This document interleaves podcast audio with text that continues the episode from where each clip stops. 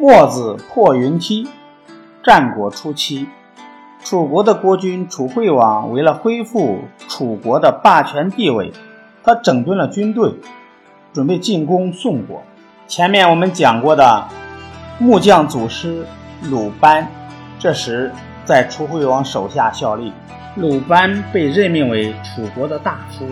鲁班为楚王设计了一种高效的工程工具，叫做云梯。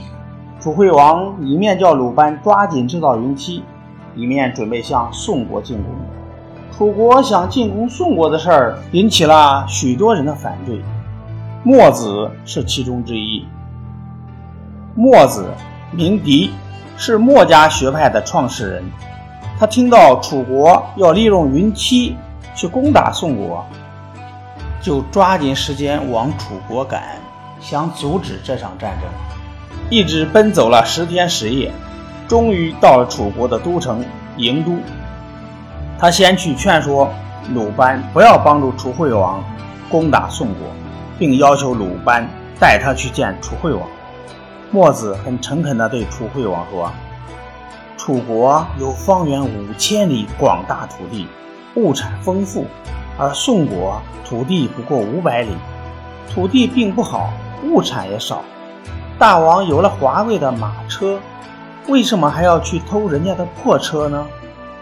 扔了自己的绣花绸袍，去偷人家的一件旧短褂，这又是为什么呢？楚惠王听了墨子这般话，他说。你说的虽然有道理，但是鲁班造的工程云梯我已经快做好了，有了工程云梯，必定能够大获全胜。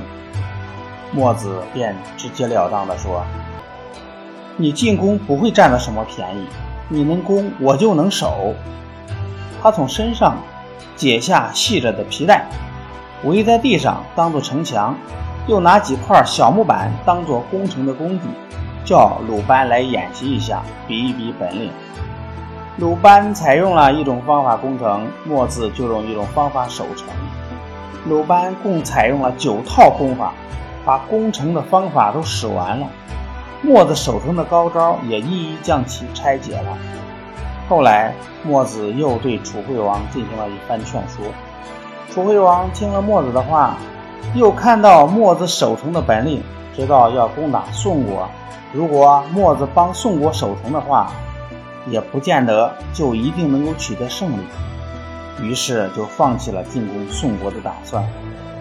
这样，墨子通过自己的智慧，攻破了鲁班的云梯，阻止了一场战争，也因此改变了鲁班发明工具的方向。从云梯和沟墙之后，鲁班再也没有发明过用来战争的工具，更多的把精力放在服务人民群众生活上。